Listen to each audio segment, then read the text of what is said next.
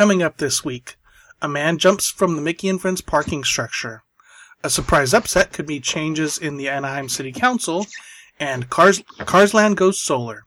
Plus later, Michael begins his look at Disneyland in the nineteen nineties. Ooh, cool. All that next. I don't know, what do you say in nineties? Not groovy. Anyway, all that next. From points across California, you're listening to the Disneyland edition of the Diz Unplugged.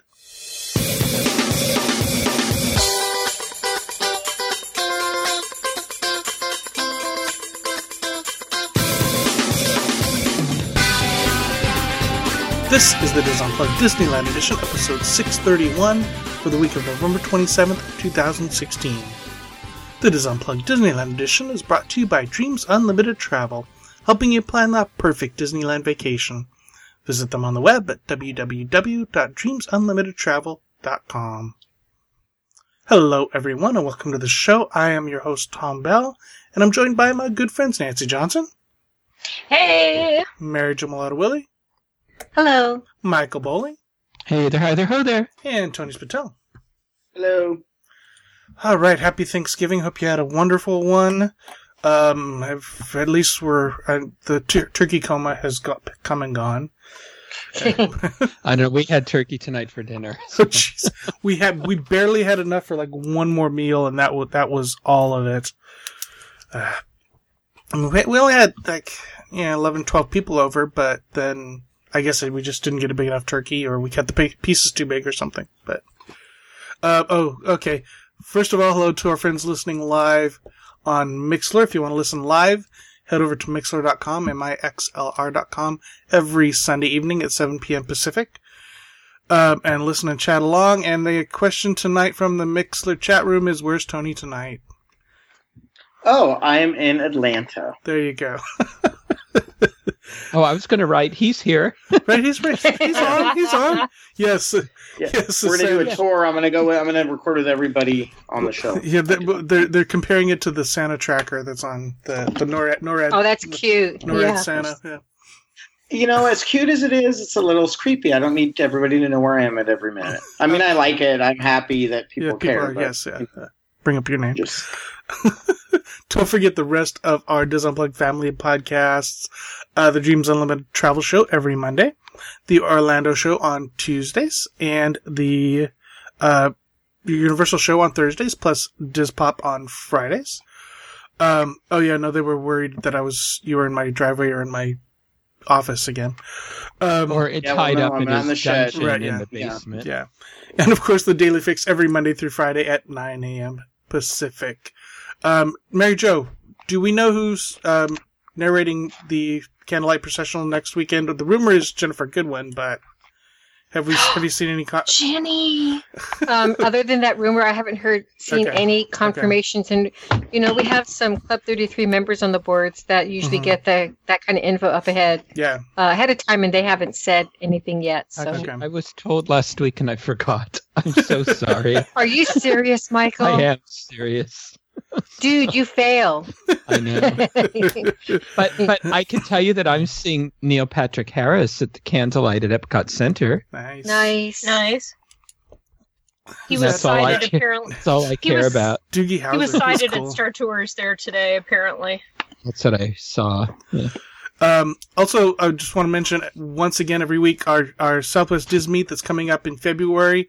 Prices go up at the end of the year, so you want to make sure you get in, you signed up in the next month or next month and a day or so, uh, because prices are going up. Um, it's going to be a great time.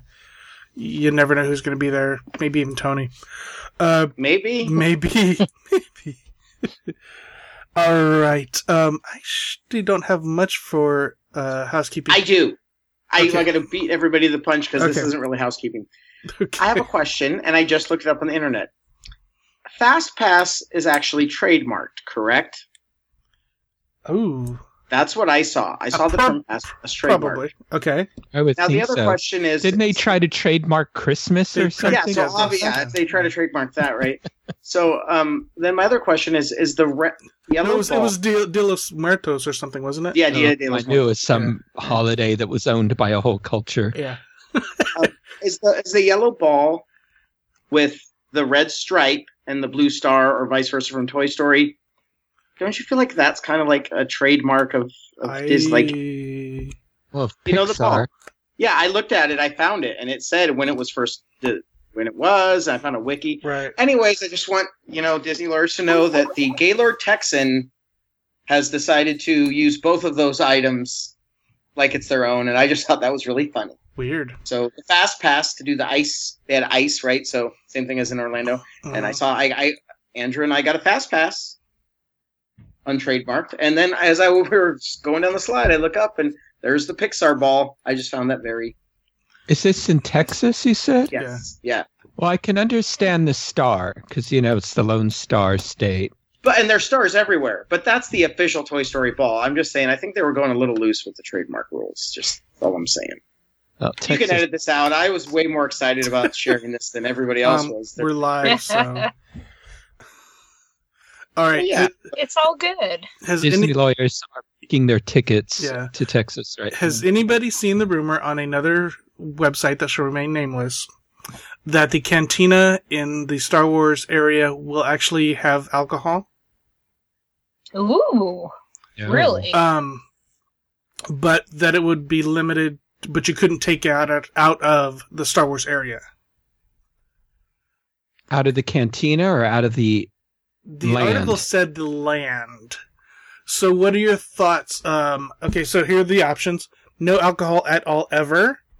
Um, alcohol, on, okay, but only in the cantina. Alcohol, okay, but only in the Star Wars area. Well, you know, at, they have it at Walt Disney World's Magic Kingdom in the, uh, you know, Beauty and the Beast but restaurant. But it's just beer and wine, but right? It's, yeah. Well, are they saying it's mixed drinks? It's got to be if it's in the cantina, yeah. I mean, I don't that... know. See, but they also have it at, well, California Adventure's in on Castle Park. I would be fine if it's inside the cantina, but not leaving it. Yeah.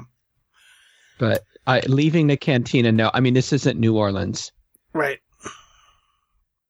You know, and, you know, they've, they have come up with so many cool, creative, non-alcoholic drinks lately. Why not have the cantina sponsored by Odwalla or something? You know, all those sixtieth drinks yeah. they made with all the little, you know, fancy glow cubes in them. They can, they could, it's Disney, come on, they could pull it off without having to resort to alcohol.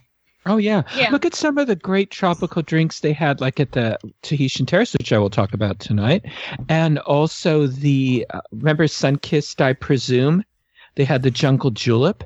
That was my favorite drink, actually, in the whole park. And uh, when I was a boy. And yeah, so they could certainly do it. Yeah. Yeah. Just weird. Uh, we'll see how far that goes. Mary Jo, did you get some candy canes for me? Well, I got some candy canes. I don't know if I'll, I'll eat it for you. Okay, thanks. Yeah. I got I got two. I don't know if I'll see you. And, and there's a podcast cruise coming up. Mm-hmm. You so you, and... you can bring mine on the podcast with the, with I'm, the I'm, I'm, suitcase of loot, along with your you... recipe cards and your buttons and yeah. I have his recipe cards and buttons and a and, and poster calendar ready to. to go. Nice. So I'm always taking more things from Michael than I am for myself. She got a whole Michael suitcase. For one of our listeners, the first listener who tells me I'd like a candy cane, Mary Jo. Where? Gets a candy on the cruise. On the cruise, okay. Okay, so if any of you listeners are also going on the cruise and um, you want a candy cane, just come up to me and tell me how much you love the Dis Unplugged Disneyland edition. And you got to say it just like that. You have to tell me that. I think that's what that's the clue is. Come up and tell me uh, you like the Disneyland, the Dis Unplugged Disneyland edition, and uh, you like the, the video on the candy cane, something like that. Mention those two things, and, and I'll give you a candy cane because I bought two of them. And then one I figured we just chop up and, and put every it, week it tasted and stuff like that. Because yeah, well, one of the cool things, you know, I, I, I went to Disneyland specifically to record it and share share mm-hmm. the video with people because people have been asking. And the master candy maker came out and talked to us, and that was Rod. And it Rob, I mean, and and it was so cool because he explained the the process, and and he, they've been doing it at Disneyland for forty-eight years. Disneyland is the only park that does it. They do hand make them. um, for everybody. He's been with Disneyland for forty-three years, and he's retiring in two. So um, besides explaining different, they use re- um, real peppermint oil, costs eighty dollars a jar. Wow. And I think yep. he was, yes, they use um, one and a half ounces per batch, and each batch makes forty candy canes. Now, they make them up in front, the forty candy canes that we can watch at the Candy Palace at Disneyland. On the alternate days, they also make them in the kitchen at the Trolley Treats um, over in California Adventure. Then they have another, or I believe it's at California Adventure, they have a production kitchen, and they also make them there, because I think for each batch that they give out, there's about one hundred fifty, and they don't make one hundred fifty in the window. But still, they make forty. So we watched while they were cooking them, or excuse me, um, when he was heating up the ingredients. Of course, he wouldn't tell us the details. He just gave us the basic ingredients. We do know that when the kettle reaches three hundred thirteen degrees, they pour it on that table. And if anybody has seen them uh, roll out the candy on the table, they have warm water or cold water. So they have the warm water that keeps the, I'll call it the taffy, pliable. Um, as they get out the, as they um, spread it out and then start folding it, cut off pieces to put in the green and the, the red dye. And they have it down to a science, how they do all this. But the video is on the Disneyland, um, the Disney Play Disneyland edition Facebook page, if anybody wants to watch it. I don't want to take this whole time to talk about it, but it was very interesting. Candy canes are twelve ninety-nine this year. The difference is only one wristband per person, um, and only one candy cane per wristband. But once you buy your candy cane, if they're still giving out wristbands, you can go out and get another wristband and get a candy cane later. And that's exactly what I did. I got there. Um, actually, I was there when we counted down for the park opening, which I haven't done in a while. So that was fun. Got in line. If you get there at park opening, you can go right up to the Candy Palace and buy a candy cane. And if you If you're not the first hundred people or whatever number um, that gets there, then you get in line for the wristband to get them.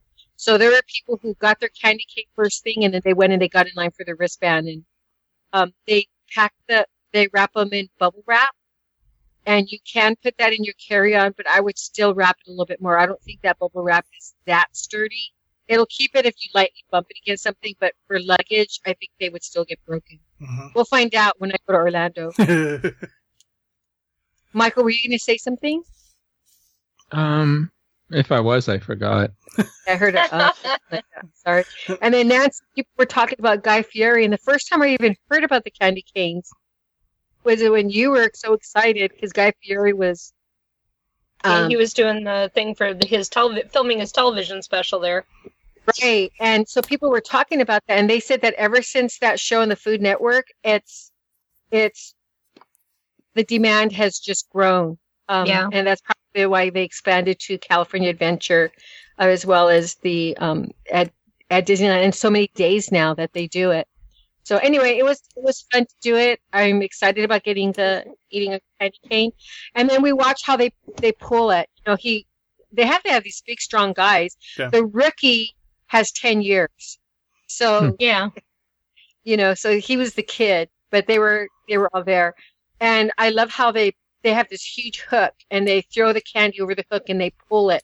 And he was telling us that's what causes it to aerate and yep. causes it to, um, when you bite into it, it just melts in your mouth because of the little um, holes in there and, and the aerated candy cane, as opposed to the store where it's just one piece. Yeah. So anyway, it was, it was fun. Very and- cool. Um, do you have any other housekeeping, Mary Jo? No. Okay. Yes. I'm sorry. Michael, how were your travels? Oh, I had a great time. Went Good. to Destination Good. D at, uh, you know, at um, Walt Disney World. Oh, it that was, place. Yeah, Destination D, Amazing Adventures. And it was, it was a lot of fun. And I'm going to talk about it in, in way more detail on Connecting with Walt in our first episode in January, uh, mainly because so much of it really yeah. had to do with Disney World. Mm-hmm. But th- well, there was some... Avatar.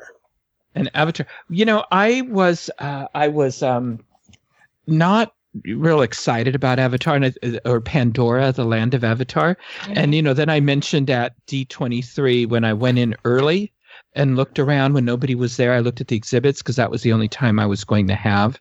And then, you know, I was looking at the model thinking, oh, this is pretty cool. And then somebody behind my shoulder starts talking to me and I turn around and it's Joe Rohde, you know, and he starts explaining to me what Avatar Land is like. And I'm just standing there thinking, I'm in a room by myself with Joe Rohde. Selfie, selfie time. Oh, really? I did take a photo with him. I think I posted it. But uh, anyway, you know, he did a talk on Avatar. Um, he and James Cameron were there. They did it on day two, and they talked about it as if it were a real place. And I know that turned off a lot of people. They thought it was shtick. I didn't mind it because I thought, okay, this all fits in with the magic of, you know, Animal Kingdom in this land where you're transported to another place. And that's what the whole thing they were talking about is that in Animal Kingdom, there's going to be a portal to Pandora. You're going to be transported to this land. And the more I hear about what is going to happen in Pandora and how this is going to be presented to us and the experience and the attractions, the, the more I'm excited about this. And I was totally, you know, against it. So they were talking about how, uh, you know, again, but how it relates back to um, nature and uh, and rehabilitation of habitats, things like that in our present day. And and that's because that's what Animal Kingdom is all about. And so it's really it was really a fascinating talk. And they look at the film Avatar as a documentary of a war that took place in the past. Oh and now Pandora is trying to heal. And but we're still going to see remnants and scars of that war as Pandora tries to heal. And it, it sounds absolutely fascinating. And, and I'm really excited about it. And the and the same thing, Joe Rohde later in the day talked about what went into developing Animal Kingdom. I, this man, could, you know, that, that old saying about he could read from the phone book and make it interesting. Joe Rohde could yeah. do that. Yeah. Um, yeah. Absolutely fascinating guy and very dynamic and interesting and funny. He he had one good line. I was doing live tweeting. I'd never done that before, but I was doing that from... You know, from Destination D, as I'm trying to watch everything, take notes in my, you know, little magic notebooks and, you know, and all that. And um, he talked about, you know, his earring, and he started to uh, wear his earrings as a tribute to the indigenous people that he was meeting. He said, who all now wear Gap. I thought that was... That was, that was fun. But, uh, was there but, anything on Star Wars Land? I know they released like another sketch with... lights on the lights they, on but yeah they, they they talked a little about Star Wars, uh just mainly about I, I have to find my notes. It's definitely going to be larger than Pandora. It's going to be fifteen acres. Uh they talked more about how uh, Star Tours is, and I think you guys mentioned it on the show last week. Yeah. It's going to feature scenes from episode eight, and that they're going to um refresh it um with each film. Each of the official films, right, right. you know, um, and all of that, and uh, but it's still going to be true to its um, the, the the attraction will still be true to its original concept. Mm-hmm. Um, but otherwise, they didn't really talk too much okay. about Star Wars Land itself, uh, except that it's coming along really nicely. And the oh Bob um, Chapek, who is the uh, he's the you know the um, the uh, you know the head of the Disney parks now and all that. There was a conversation with him. You know, he's been chairman for over a year and a half, but he's been with the park about over twenty-three years. And what he's going to do is really talk about um you know really what what is his big thing is customer service. He feels that ninety-five percent of guests' comments are about guest interaction with the cast member, and that's where the magic begins. So he so that's really going to be his focus, and that he wants the minute you enter a park you should be or a, a resort you should be in the Disney bubble. And so they are really working on the guest experience from the moment of booking on, and that's at all the resorts. And he talked about um, even how transportation should be um, functional as well as magical. We didn't quite know what he was talking about, but the next day, and I posted a video of it on my um, Facebook page, where it's the bus, you know, sort of the Sorcerer Mickey bus that plays, um, you know, has lights and plays um, ads and music and things like that. So, um, but they're also talking about how the guest experience is going to be, um, it, they realize that not one size fits all for all guests. So things are going to be much more customized for guests. Mm. So that, so that's, That will be uh, really interesting. So the other thing that they talked about was um, they, they talked a lot about Moana and, you know, building a legend. Jared um, Bush, who was the screenwriter, uh, was there. He talked about how he wrote seven hundred drafts. It was five years to make. Um, you know, talked about working with John Musker and Ron Clements. Um, they you want they're in a can they're in cameos at the beginning of the film apparently, and um, how John Lasseter sent John, Ron, and the artist to Oceania to research the film and meet the people of the islands, and they met with anthropologists, artists, tattooists, and and uh, they they. sort of made a story trust who um, collaborated on everything with the script. And if there were any script changes, um, Jared would run it um, by them. You know, he talked a lot about the music. And, uh, oh, there's a little, they showed a, a video of the the young actress that plays, the, the voice actress for Moana. She was, however you pronounce yes, her name. Yes, her name is Lee. And, and she was fourteen when she was selected. And there's a village scene where um, the art, and I forgot to look at this. I've seen Moana twice now. There's a village scene where the actress's mother says, "You're doing a good job." So there's a little um, Easter egg for you to look at.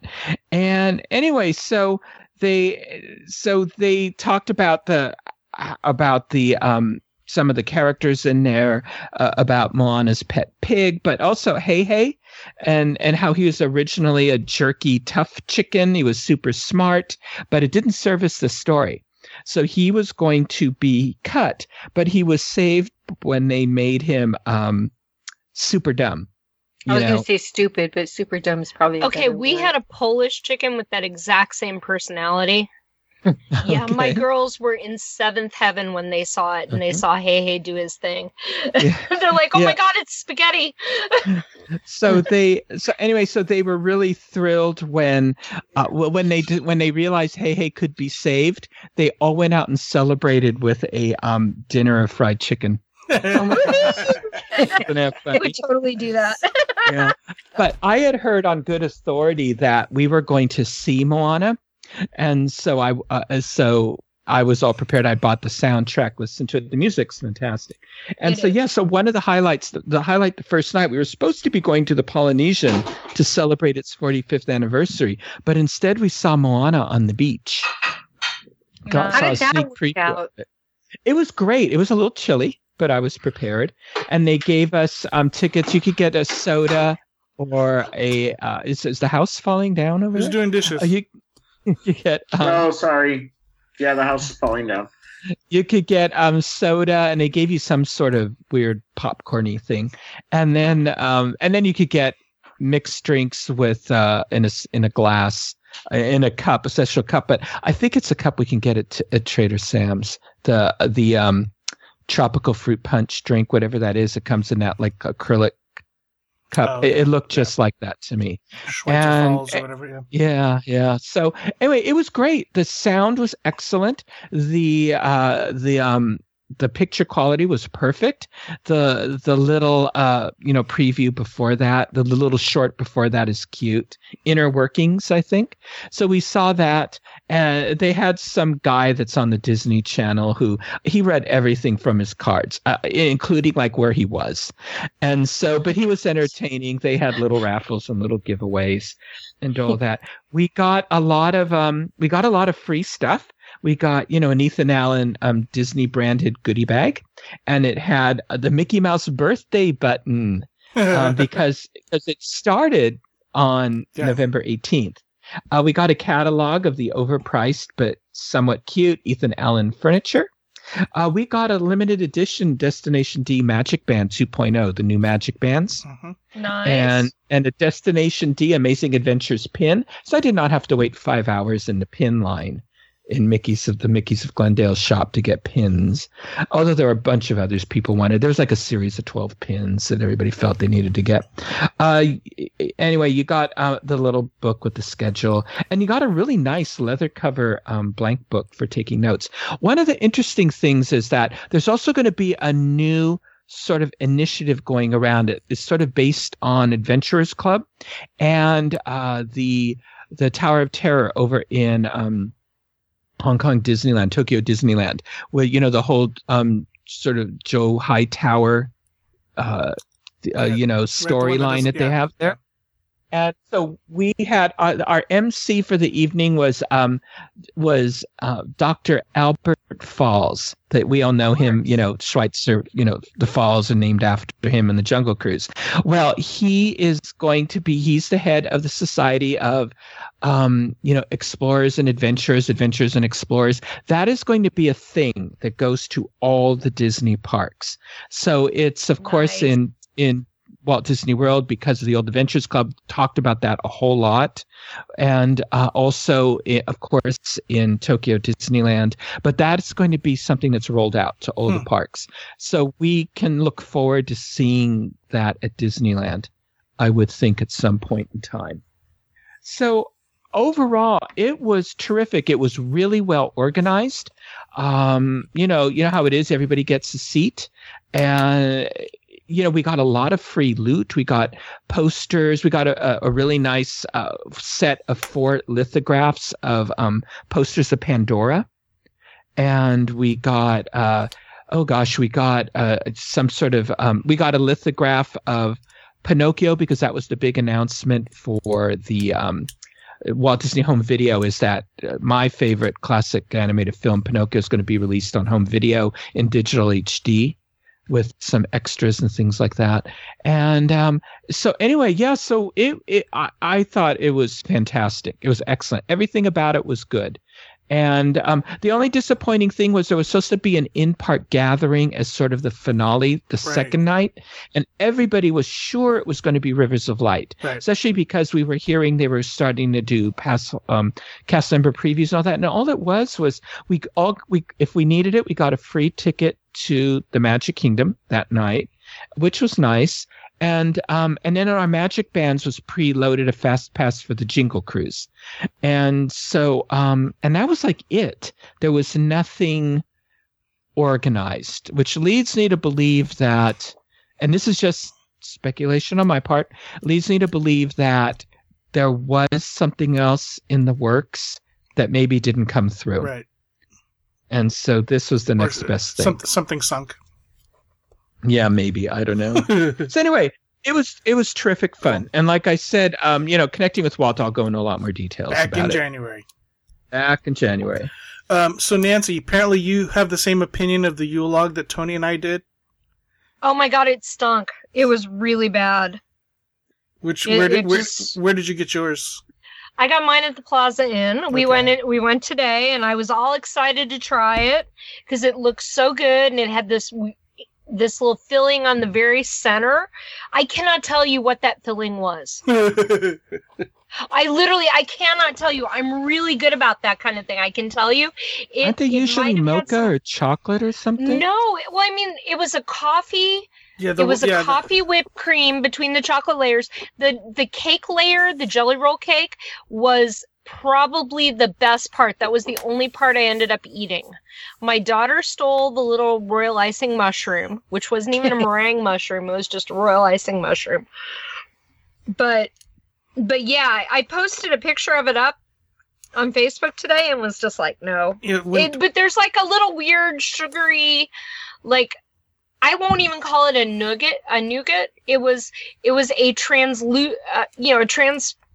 You could see through it lighting wise center, but I think it had some kind of a little bit of an orange flavor to it. Maybe I, I cannot tell you what the flavors in there were supposed to be. Honest. It was too sweet. I couldn't, I couldn't eat it. Yeah, that that was Tony and I. I think it was it was just sweet. It was there was no chocolate, there was no coffee. It was just sweet. Just sweet. Yep. It, I got a little bit of coffee flavor out of the whipped cream, but but nothing else. Yeah, it just wasn't. And did you have the chicken, the the fried chicken? Yes, with the green beans are back. They're Ooh, not the usual. So glad to hear. They're not the usual green beans. They're done with onion and onion and a little red pepper. Okay. Um, but they're not the combo green bean wax bean that used to be. No, it was always you just know, green beans. Did... No, we always had a. There was a mix sometimes. Mm.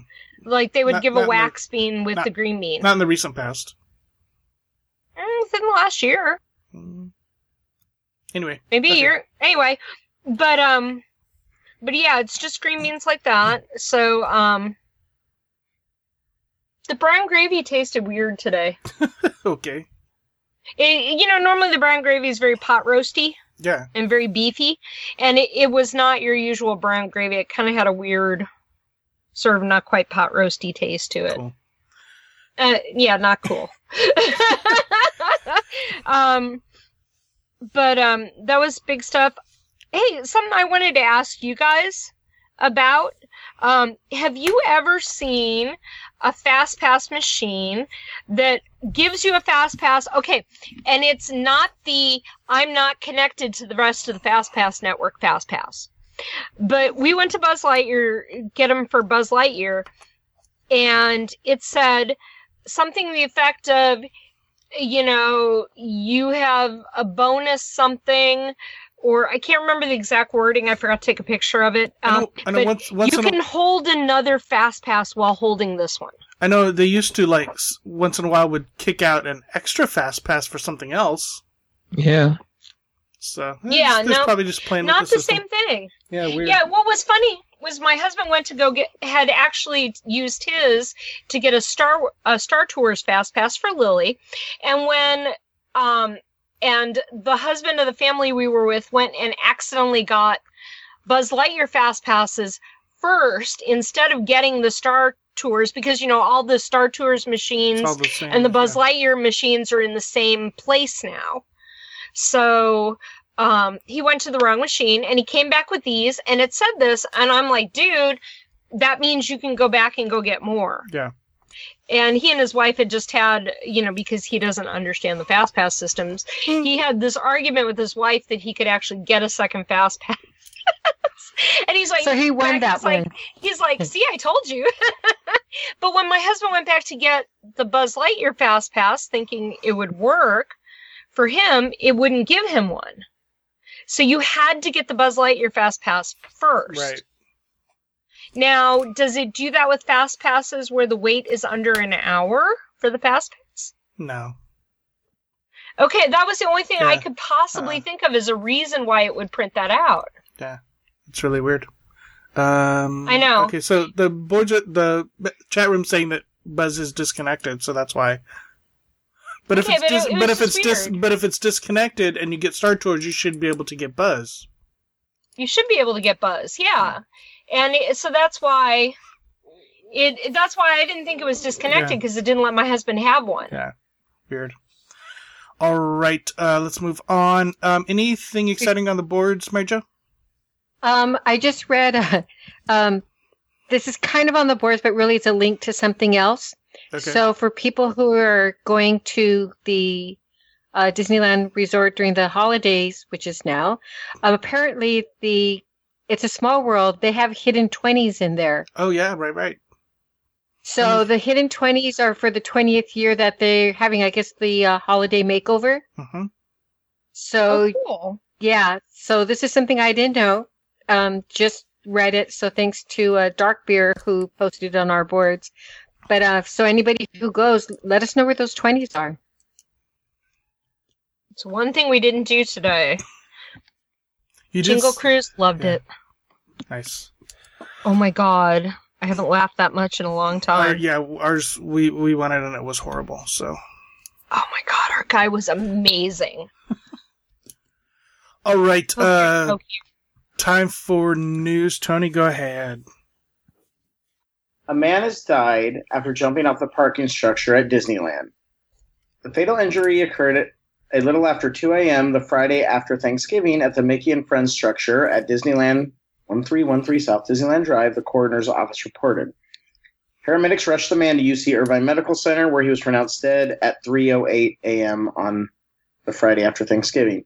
The six-story parking structure has been the scene of two other such incidents in recent years. A twenty-three-year-old Santa Ana man fell to his death from one of the floors in April twenty twelve, and the police investigated it as a suicide. And in October twenty ten, a sixty-one-year-old man leapt from the top floor of the structure. So, um, and so they, sad. They, they identified this guy as forty-year-old and from Anaheim. So they gave his name, but we don't need to give his name. Yeah. Uh, all right. Uh, before we move on, I'll take a quick news story. Um, the Disneyland Resort is going solar.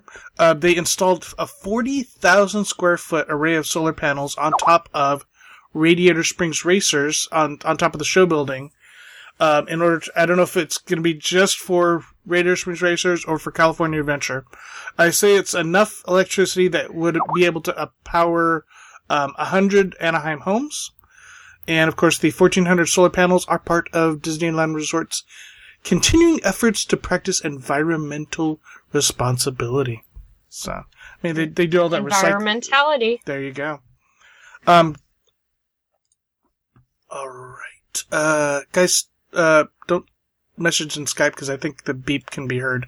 Uh, all right. And next news story, Tony. So, there's been uh, kind of a hidden news story that we...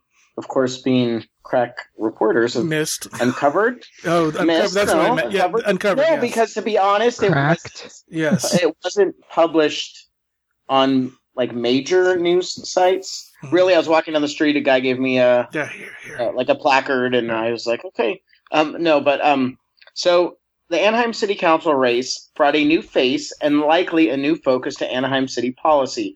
Jose Moreno, who won on a platform of prioritizing neighborhoods over the city's resort district, was representing District three on the new council. So they, it was a really close vote. He ended up winning by about forty-five votes. But um, Marino, whose parents were immigrants, is the first Latino candidate to be elected under Anaheim's new by-district voting system. He was also the plaintiff named in the voting rights lawsuit that forced Anaheim to switch from at-large to by-district elections. And um, he his lawsuit alleged that Latinos' voting power was diluted in the at-large system, even though they make up more than half of the population in Anaheim. So, kind of the big thing for well, the, the thing for us is the council's new makeup could also mean a shift in focus away from the city's resort district dominated by Disneyland and towards its neighborhoods. Anaheim's until le- they start losing tax revenue, and that'll go back. Yeah. yeah. Anaheim's leaders have approved or renewed several generous tax breaks for Disney and other businesses in the resort district in recent years, angering some residents and local leaders, including Mayor Tom Tate, who says the deals amount to corporate giveaways. The new council makeup will almost certainly be less friendly to Disney. Along with Moreno, Denise Barnes, who also ran on a campaign of halting tax breaks for the resort district, claimed victory. Moreno and Barnes will join Mayor Tate and Councilman James Vanderbilt, both vocal opponents of the tax breaks. Disney spent close to one million dollars to support business-friendly city council candidates and to oppose Moreno and Barnes, according to campaign finance data. And the new city council will be sworn in December thirteenth, so it'll be interesting to see mm-hmm. how that plays and out. Tate wasn't up for re-election. Was I don't think it was just the council, right? So, like, there goes the darn rail, light rail line that I was telling you. Yeah, Tom and I have decided, well, I decided, and Tom was okay with it. Yeah. We're going to put a T T C at Arctic. That's what we decided. And so we can put four parks in. But I don't know. I don't think my council, the city council. Right, now we, we need to we need to change the makeup of the council even more. Yeah, yeah. So that is the news. Thank you, Tony. Time for rapid fire. I will go first. Uh, beginning today, guests at the Disneyland Resort can do- drop off donations to Toys for Tots at several locations around the resort. Uh, each year, the U S Marine Corps Reserves collects toys for children in need, and over the last ten years, Disneyland guests and cast members have contributed over one hundred thousand toys to Toys for Tots. Um, the bins will appear in the lobbies of the Disneyland Resort hotels and the following downtown Disney locations are the A M C Theaters, Anna Nelson's Boutique, Catal, D Street, E S P N Zone, Jamba Juice, Kettle Kingdom, La Brea Bakery, Rainforest Cafe, Ralph Brennan's Jazz Kitchen, Ride Makers, Sanook, Sephora, Tortilla Joe, mm, Wetzel's Pretzels, and World of Disney. Um, on December third and December tenth, members of the Marine Corps Reserves, members of Anaheim Fire and Rescue, and Disney volunteers will collect toys in person from noon to five near the downtown Disney stage. Uh, the collection drive at the Disneyland Resort continues through December tenth. Uh, to make a donation to Toys for Tots in your area, head to toys for tots dot org. Um, let's see, Mary Jo. Well, remember when we were so excited when they put those portable charging lockers for our, our phones? Remember remember that? Remember that? Oh, yeah, yes. I've been planning on using them. Yes, yes, remember that? Yeah. Well, they got Too rid late. of them. Yeah, they got rid of them. And what Disneyland is doing now, which is following in Walt Disney World's footsteps, and they now have um, these fuel rod portable charger to-go machines. So what it is is um, they're portable batteries that you purchase for thirty dollars. Once you purchase the battery, you can replace it when it runs out at any of the charging kiosks that they have throughout the resort. And they've got them right now at the Disneyland Park. They have them on Main Street, um, at the Locker and Rental Place. They have them in Tomorrowland at the Starcade near the A T M. They have it in Fantasyland at It's a Small World Toy Shop. And they have it in Critter Country at Hungry Bear. So if you think of it, you know, it, they're spread out. So when you're at the park, you don't have to go traipsing across the park to get those. At California Adventure, they have them. Um, as you walk in the park on the right-hand side, they have um, all those stores, and it's where the camera store is. It's called Kingswell Camera. They have one in there, and then they have one at Paradise Pier and Treasures in Paradise. And then sometime in December, they're going to be putting them up in downtown Disney at the E S P N Zone. They'll be putting them up at the Disneyland Hotel um, and the Fantasy Tower outside their business center.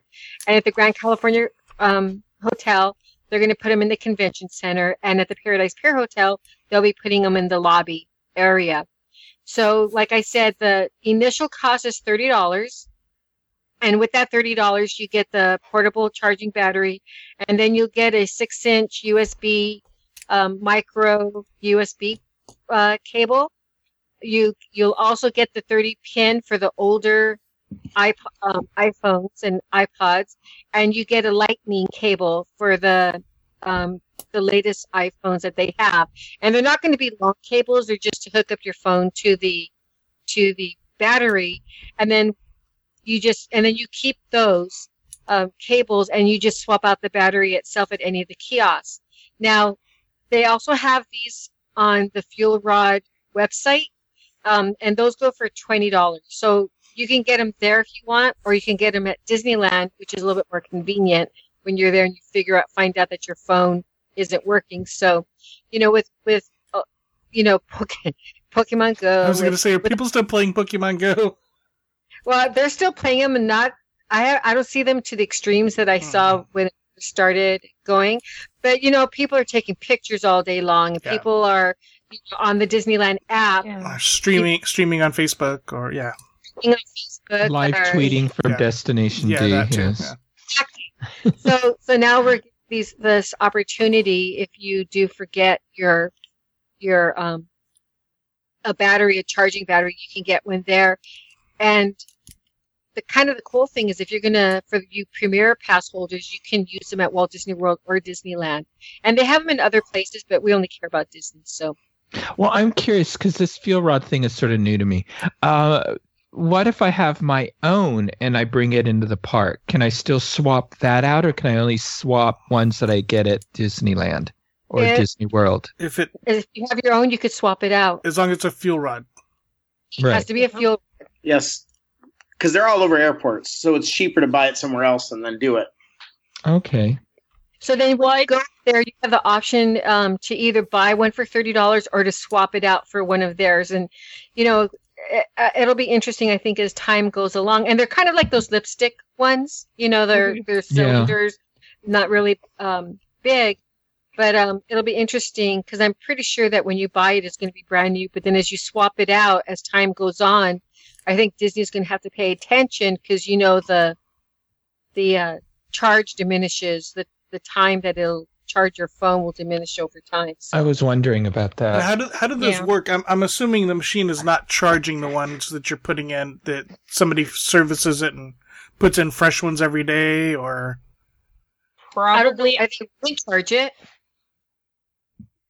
I maybe maybe the area that takes it, maybe you have to put it in a certain way and then it'll insert it into a slot. Yeah, I don't know. Weird. Like if it's got a robotic arm in inside the machine where it... No, for, no, no, I mean, no, think no. about the red boxes. No, they go in, they draw oh, yeah, it out. No. Yeah.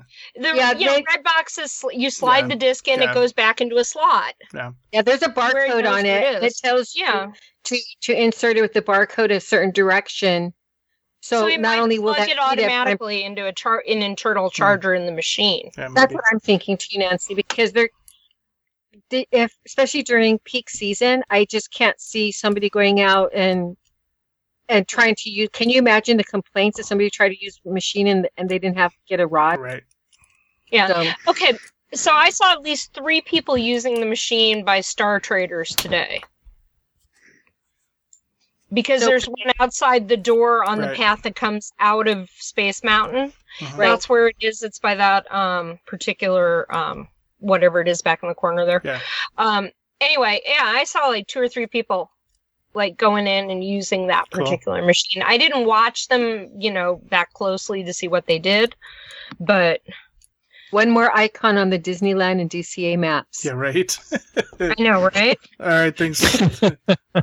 Thank you, Mary Jo. Michael?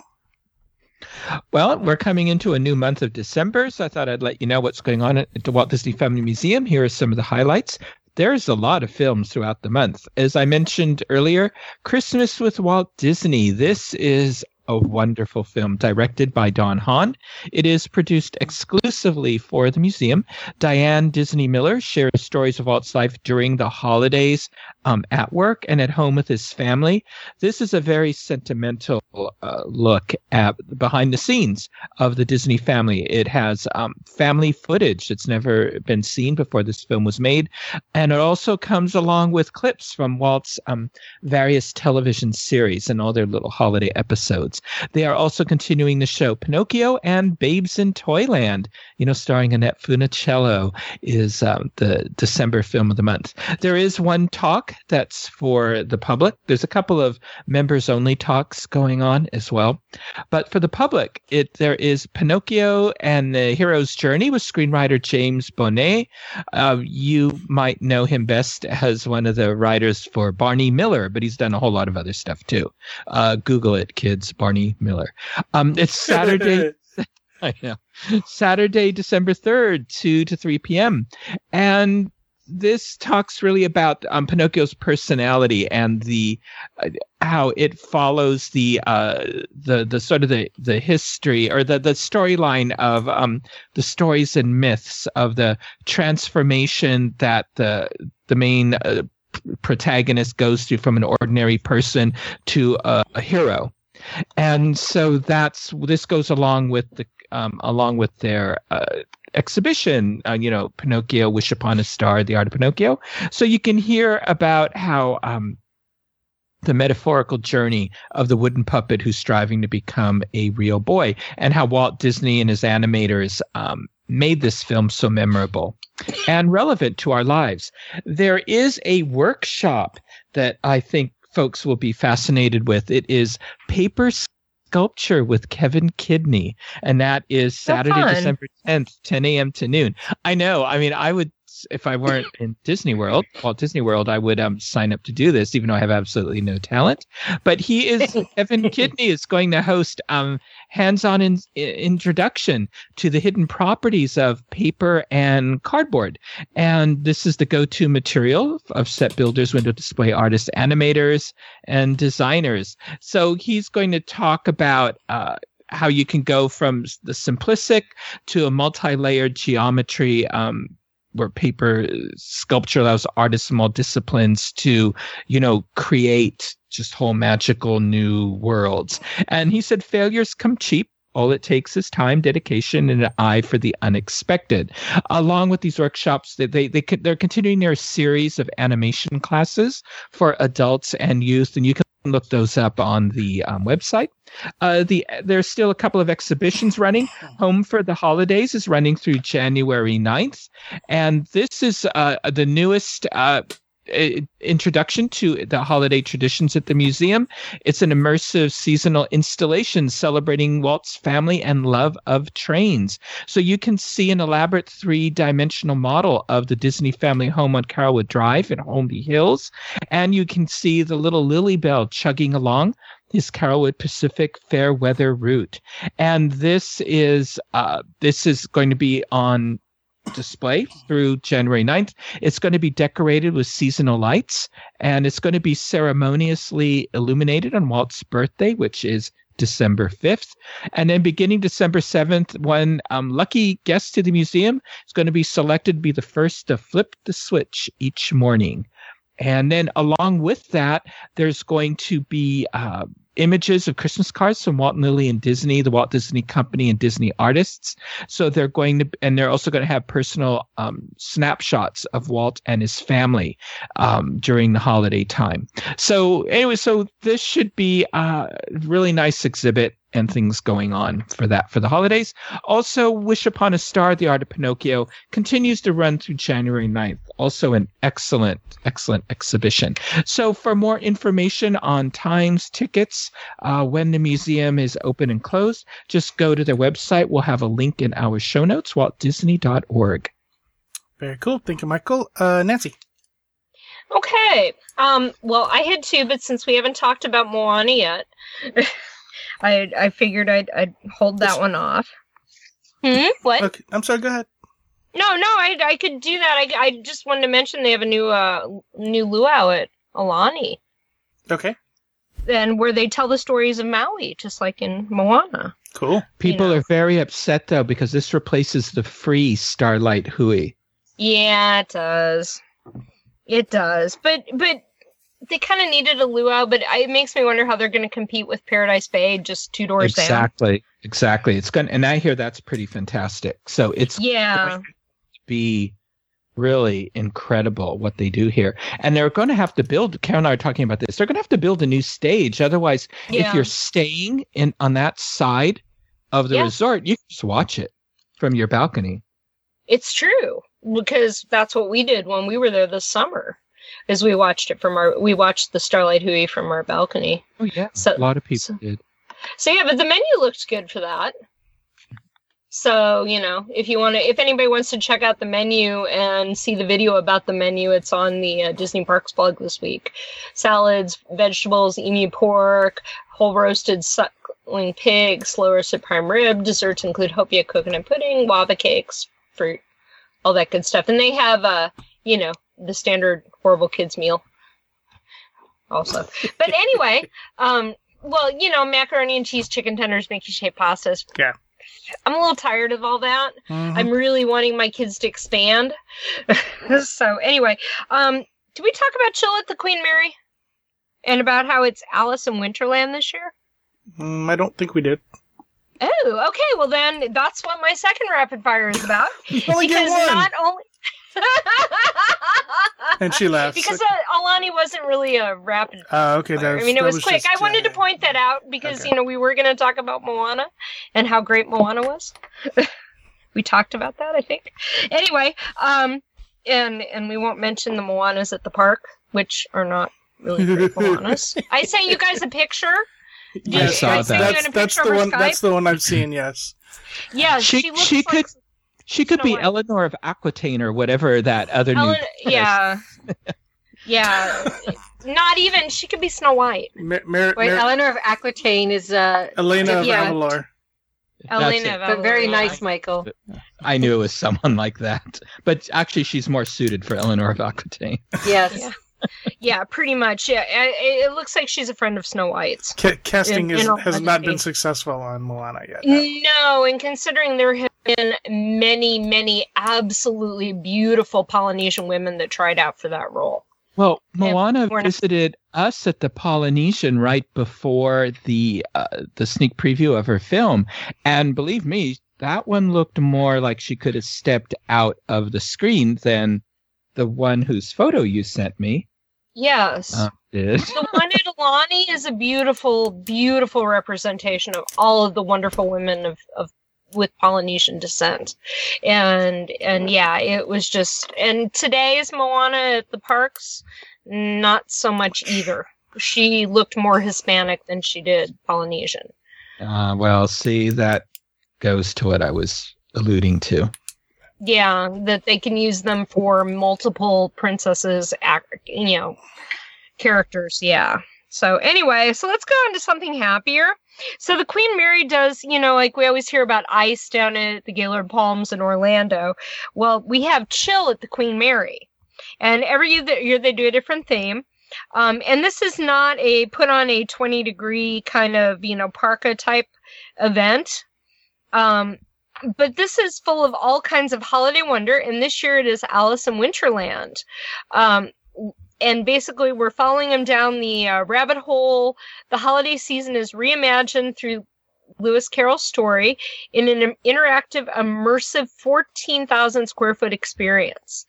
And it um, you unlock the magic of your adventure with R I, um, with radio frequency I D um, technology to make your adventure unforgettable. So when I guess they give you something to wear or a bracelet or something maybe that um, creates different experiences throughout the throughout the presentation.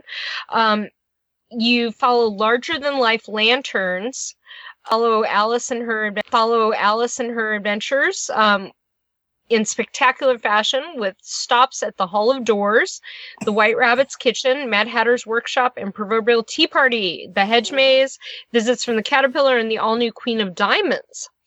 Now they have fifteen dollars E L F passes, Express Lane Fast Passes. Um, the passes give you priority entrance into Alice in Wonderland, as well as the ice tubing lanes.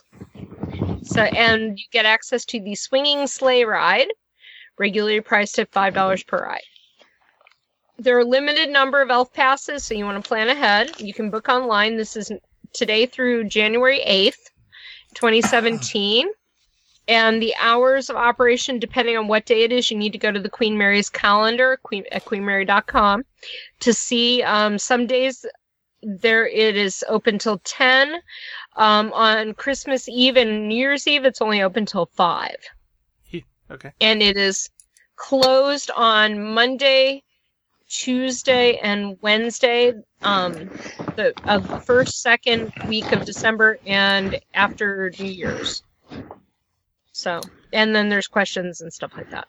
So, very cool. Anyway, it looks really fun and it looks really creative. There's lots of photos and stuff on the Queen Mary's website. But if you want to add, do like a little nighttime add-on, and you're tired of the parks, then, you know, that might be a thing to do. Very cool. Thank you. Uh, Tony? Well, we have a new perk. Well, not we. For hotel guests. But it's not really clear. So there's preferred reservation access for hotel guests. Disneyland Resort hotel guests can enjoy access to a limited number of reservations for select dining venues and for makeover transformations at Bibbidi Bobbidi Boutique and Anna and Elsa's Boutique. You know, of course, call you call the Disney dining number to make sure. Um, no more than sixty days and no fewer than two days in advance of your stay. Um, participating restaurants. Oh, I have it. And it was, no, I, I use an app that cleans it all up so I don't have all the links, and I could read it on my iPad, and now it's gone. So let's let's guess what the participating well, yeah, restaurant. It's, it's, yeah, it's most of the. No, I got it. Yeah, it's, yeah, it's, See, I did a good job. Okay. I did a good job just sit, sitting there. Okay. So Ariel's Grotto, Blue Bayou, Carthay Circle, Catal, E S P N's Own, Goopy's Kitchen, La Brea Bakery, Napa Rose, Naples, Plaza Inns, Breakfast with Minnie and Friends, Rainforest Cafe, Ralph Brennan's Jazz Kitchen, Tortilla Joe's. My question is, is it really necessary? I think, well, I'm, I mean, for some, maybe some of the character meals and then Blue Bayou, it would be nice to, if you're a hotel guest and you can't can't get your reservation, you get, I don't know. Yeah, or if it's for maybe peak times, they're holding. Right. Yeah, they're holding some sometimes back. Yeah. Believe me, we stay at the. If we're staying at the, you know, in our D V C suites, we'll grab all the perks we can get. Amen. Yeah, yeah, yeah. That's uh, if you're paying three, four hundred dollars for a room, it's nice to have a little bit of extra. No, I agree. I just, yeah. just wonder, like, but uh, yeah, as far as necessary, yeah, not really. If you plan, maybe, maybe you, peak seasons. Yeah, yeah, that's something I can yeah. think of. Yeah. All right, thank you, Tony. That is a rapid fire. Uh, for those of you listening live, be sure to stick around. Michael has some history to throw at you. Um, that is going to do it for this segment of the Diz Unplugged. Be sure to catch all of our other Diz Unplugged podcasts this week. And, of course, we will be back again with you next week. Until then, remember, Disneyland is always more magical when it's shared. Thanks for listening.